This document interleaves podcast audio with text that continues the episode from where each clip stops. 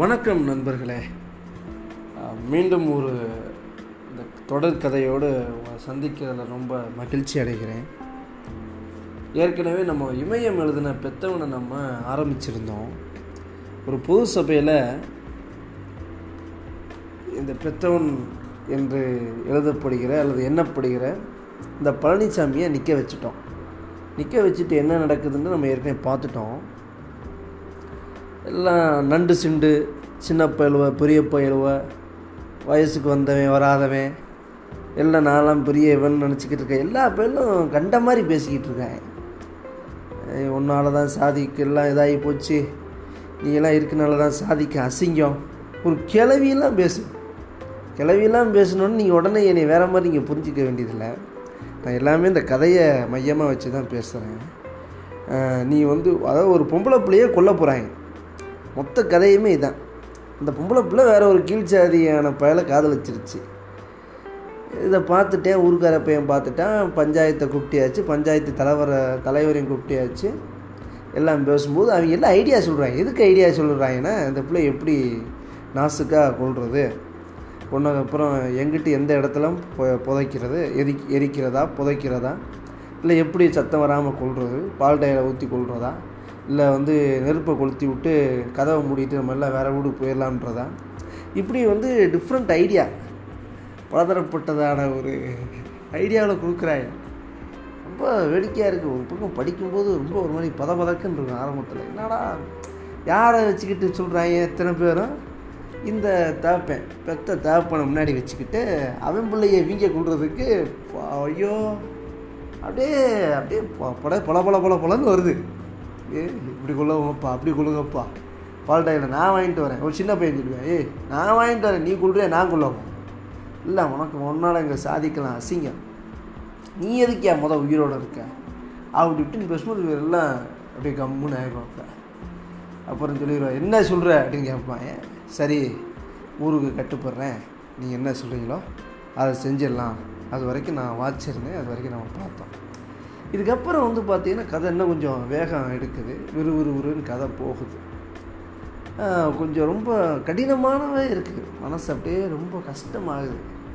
ஏன்னா ஏறத்தாழ ஒரு மூணு வருஷமாக பேசுகிறதில்ல தகப்பனும் பேசுகிறத பிள்ளையும் பேசுகிறதில்ல தகப்பனுக்கு என்ன செய்கிறதுன்றது தெரியலன்றதை விட அவருக்கு ஒரு ஐடியா இருக்குது இதை செஞ்சிடலாம்ட்டு. ஆனால் அந்த ஊர் சாதி கட்டுப்பாடுகள் அந்த பேர் அப்படின்னு நம்பப்படுகிறதான எல்லா விஷயங்களும் அவரை தாண்டி மீறி செய்யாமல் செய்ய விடாமல் ரொம்ப கஷ்டப்படுத்திக்கிட்டே இருக்கு.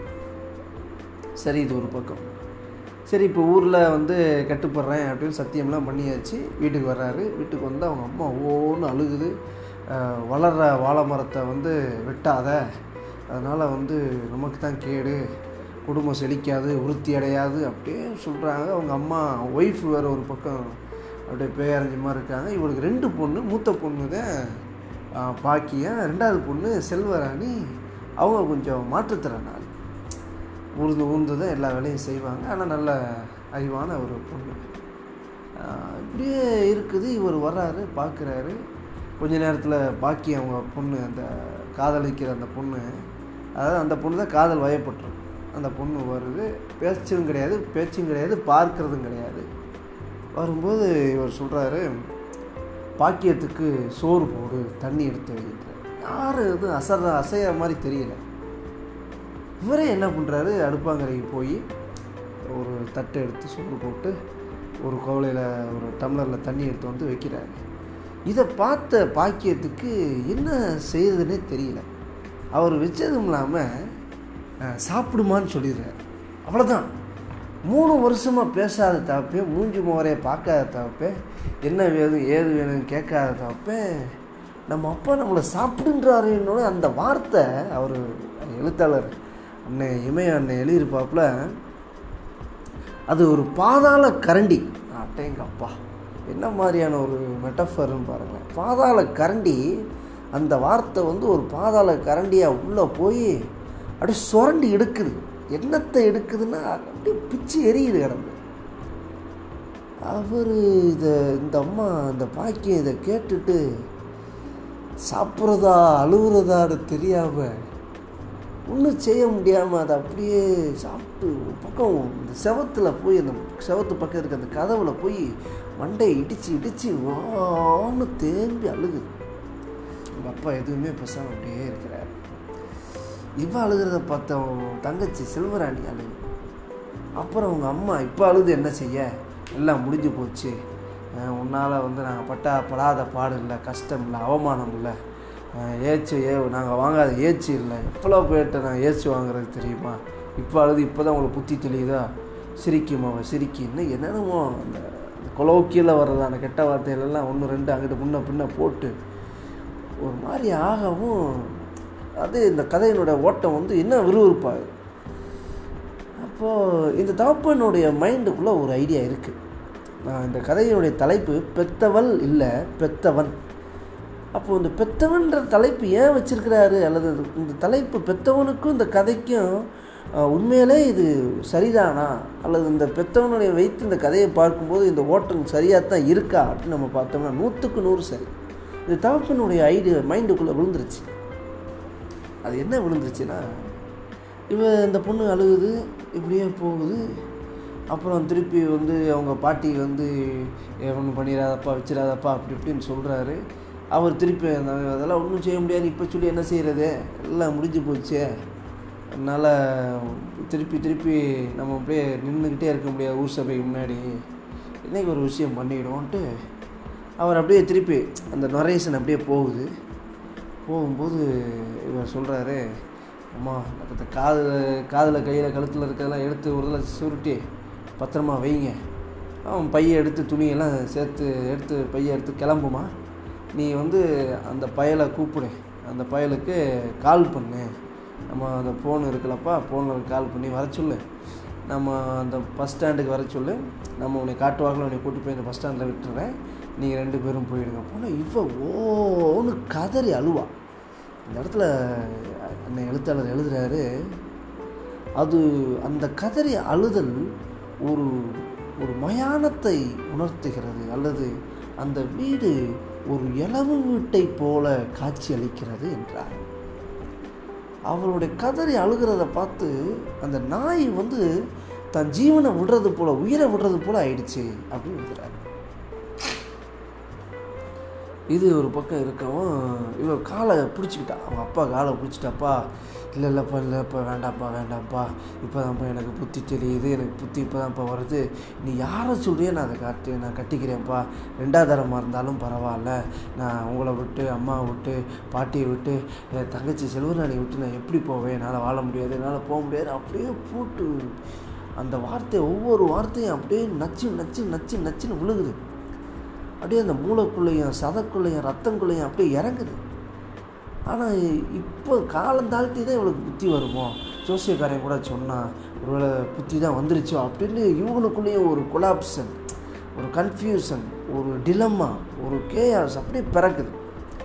இவங்களுக்குள்ள அப்படியே அந்த ஒரு ஒரு குழப்பம் அப்படியே அப்படியே ஓடிரு ஓடிரு ஓடிரு மேலே மேலே மேலே மேலே மேவி மேவி மேவி மேவி அந்த வார்த்தையோடு அந்த கேரக்டருக்குள்ளே அப்படியே அப்படியே நடந்துக்கிட்டே இருக்கு. இதெல்லாம் பார்த்ததுக்கப்புறமும் அவள் சொல்கிறா இல்லை இல்லை இல்லைன்ட்டுக்கிட்டே இருக்கிறா. இவர் சொல்கிறாரு இல்லைம்மா வேண்டாம் அப்படி இப்படின்னு சொல்லிட்டு திருப்பி அவங்களுக்குள்ள அந்த கான்ட்ரா கான்வர்சேஷன் ஒழுகுது. அப்போ உங்கள் பாட்டி சொல்லுதே அவள் தான் சொல்லுவதில்ல நீ ஏன் திருப்பி திருப்பி அவளை போய் இது பண்ணுற ஊருக்காரங்கிட்ட நம்ம பார்த்துக்கலாம் சமாளிச்சுக்கலாம். நீ வந்து வீட்டில் உட்கார வேண்டும் இல்லை இல்லை இல்லை. ஊருக்காரன் விடியால் ஊருக்காரன் வந்து நின்றுவான். நம்ம சமாளிக்கலான்ற பேச்சுக்கெல்லாம் இங்கே இடமே கிடையாது. அப்படின்ட்டு பா பழனிசாமி ரொம்ப தெளிவாக சொல்கிறாப்புல வேறு வழியும் இல்லை. இன்னும் நேரம் கடந்து போக கடந்து போக கடந்து போக இந்த இருளெல்லாம் அகண்டு வெளிச்சமாகிட்டே இருக்குது விடியால் வந்துக்கிட்டே இருக்குது விடியல் வந்துக்கிட்டே இருக்குது பழனிசாமிக்கு தெளிவாக இருக்கார் அவர் ரொம்ப தெளிவாக இருக்கிறார். அப்புறம் மகளை யாரும் இங்கே சொல்கிற பிச்சை எவனும் கேட்குற மாதிரி இல்லை. இவரே போய் பையை எடுத்து இவர் துணிமணியெல்லாம் வச்சு கொஞ்சம் பணம் அந்த க காது கம்மல் தோடு இதெல்லாம் நட்டு எல்லாம் எடுத்து வச்சு ஏ இந்திரிமா அப்படின்போது அப்பா அப்படின்னு சொல்லுவாள் இல்லைப்பா அப்படின்னு அந்த அப்பான்ற வார்த்தை அந்த மகள் தன்னை அப்பா என்று கூப்பிட்டு ஒரு பல வருடங்கள் ஆயிடுச்சு. ரொம்ப நாள் கழிச்சு. ஏன்னா அந்த அப்பான்ற வார்த்தை அந்த அந்த அந்த நாய் அந்த மாடு இதெல்லாம் தண்ணி காட்டும்போது கூட அந்த மாடு கூட இவர் அம்மா அப்பான்னு கூப்பிட்ருக்கும் அப்போது ஒரு தான் பெத்த மக கூப்பிட்றதாவது இந்த ஒரு மாடு இந்த கண்ணுக்குட்டிகள் வந்து பல நேரங்களில் அதை வந்து ஈக்குவலைஸ் பண்ணியிருக்கிறோம் இன்ஸ்டட் ஆஃப் அப்படின்னு இருக்குல்ல இதற்கு பதிலாக அதை ஈக்குவலைஸ் பண்ணியிருக்கிறோம் ஆனால் இப்போது இந்த மகள் பாக்கியம் தன் தாப்பனை தன் தந்தையை அப்பான்னு கூப்பிடும்போது இவர் கண் அப்படியே உடஞ்சி கண் கலங்கி இவர் உடஞ்சி இவர் அப்படியே அழுகிறார். இவர் அழுகிறத பார்த்து அவங்க மனைவி அழுகுது. அந்த மனைவி அழுகிறது வந்து ஓன்னு ஓலமிட்டு அழுகுது. ஐயோ என் குடும்பம் போச்சே அப்படின்ட்டு. தவப்பே மிக தெளிவாக இருக்கிறாரு. இல்லைம்மா நீ எதுவும் சொல்லாத. நீ எலும்பு நீ எந்திரிச்சு நம்ம கிளம்பிடலான்ட்டு அந்த பையை தூக்கிட்டு அவர் போகிறாரு அந்த பயலுக்கு அடிக்க சொல்கிறாரு அடிக்க சொல்லிவிட்டு அந்த பயல்கிட்ட விஷயம் கேட்குறாரு. எப்பா இந்த மாதிரி மா வந்துருச்சு. நான் வந்து இன்னொருத்தர் அவருக்கு ஒரு நம்பிக்கையான ஒரு ஆள்கிட்ட நான் கொடுத்துருக்குறேன். அவன் பஸ் ஸ்டாண்டுக்கு வந்தோடனே நீங்கள் ரெண்டு பேரும் மதராசிக்கு போங்க மெட்ராஸுக்கு போங்கன்னு சொல்கிறேன் சரின்னு போனோன்னே எனக்கு சொல்லிடுவியா? தகவல் எப்போ சொல்லுவேன் அப்படின்னு அவர் கேட்குறாரு சொல்லிடுவேன். ஒம்பது பதினோரு மணிக்கெல்லாம் நான் சொல்லிடுவேன். சரி அப்படின்னு ஃபோனை கட் பண்ணிட்டு போகிறாரு அவர் சொல்கிறாரு அப்போ அப்போ ஒரு வார்த்தை சொல்கிறாரு அதெல்லாம் ஒன்றும் இல்லைம்மா நீ எதுவும் நினச்சிக்கிறாத. நீங்கள் போய் நல்லா இருக்கிறது தான் எனக்கே சந்தோஷம். நாங்கள் இருக்கிறதுக்கு அதுதான் அர்த்தம். இதெல்லாம் நான் சும்மா எடுத்து வந்துக்கிறக்கே நினச்சிக்கிருக்காரு. நீ இப்போது படித்து என் மவ வாத்தியார் ஆகணும் டீச்சர் ஆகணும்னு சொல்லுவார். ஒரு பெரிய ஒரு கனவு தான். அது நடக்கவே தான் போகுது. அது உண்மை தான் சரின்னு கிளம்பி போயிடுவார். அதனுடைய இந்த ஜாதியினுடைய கட்டுப்பாடுகள் அந்த ஜாதியினுடைய ஆதிக்கத்தை வந்து ரொம்ப தெளிவாக எழுதியிருப்பாப்புல. நீங்கள் வாசிக்கும் போதே அது உங்களுக்கு புரிபடும். ரொம்ப சில சில அக்கிரமங்கள் சில அந்த வேதனையான விஷயங்களை நீங்கள் அப்படியே படிக்கும்போதே வாசிக்கும் போதே கண்கூடாக நீங்கள் அதை பார்க்குறது போலவே அந்த எழுத்து வந்து ஒரு ஒரு உருவத்தை உருவாக்கும். கண்டிப்பாக அது இருக்குது அது உண்மை. அப்படி இவர் போயிடுவார் இவர் போகிறதுக்கு முன்னாடி இந்த நாய் வந்து ஒரு மாதிரியாக இவர் சுற்றி சுற்றி வரும். அந்த மூச்சு இல்லாத மாதிரியே அதை அப்படி ஒரு ஒரு மாதிரி ஆக்ட் பண்ணிக்கிட்டே இருக்கும். இவர் அந்த நாயை கண்டுக்கிறாமல் போயிடுவார் போயிட்டு வந்தால் கடைசி வார்த்தையை மட்டும் நான் வாசித்து இந்த கதையை நான் முடிச்சிடுறேன். இவர் இப்படி சொல்லிடுவார் அவரும் போயிடும் அந்த அவர் சொல்லுவாப்புல சரி வண்டி எடு நீ ஏறு பதனமாக போகணும் போய் சேர்ந்ததும் பாப்பா கிட்ட சொல்லிடு என்று சொன்னார். சட்டென்று தோன்றியது மாதிரி இடுப்பில் கட்டியிருந்த வெள்ளி அரங்கி அரை அரைஞான் கொடியை அவிழ்த்து கொடுத்தார். அவருடைய மார்பில் சாய்ந்து சிறு குழந்தை மாதிரி இறுக கட்டி பிடித்து கதறினால் பாக்கியம். அழுவ வேணா ஏறு வண்டியில். வண்டியின் வெளிச்சம் மறையும் வரை அசையாமல் அதே இடத்தில் நின்று கொண்டிருந்தார் பழனி. காலையில் காட்டுக்கு போனவர்கள் தான் ஓடி வந்து வண்டிக்காரை மூட்டு பழனி பாலிட்டாயில் குடித்து செத்து கிடக்கிறாரு. நாய் தான் பொணத்தை சுற்றி வந்து வந்து உசுர உசுறு போறாப்புல கத்திக்கிட்டு கிடக்குது.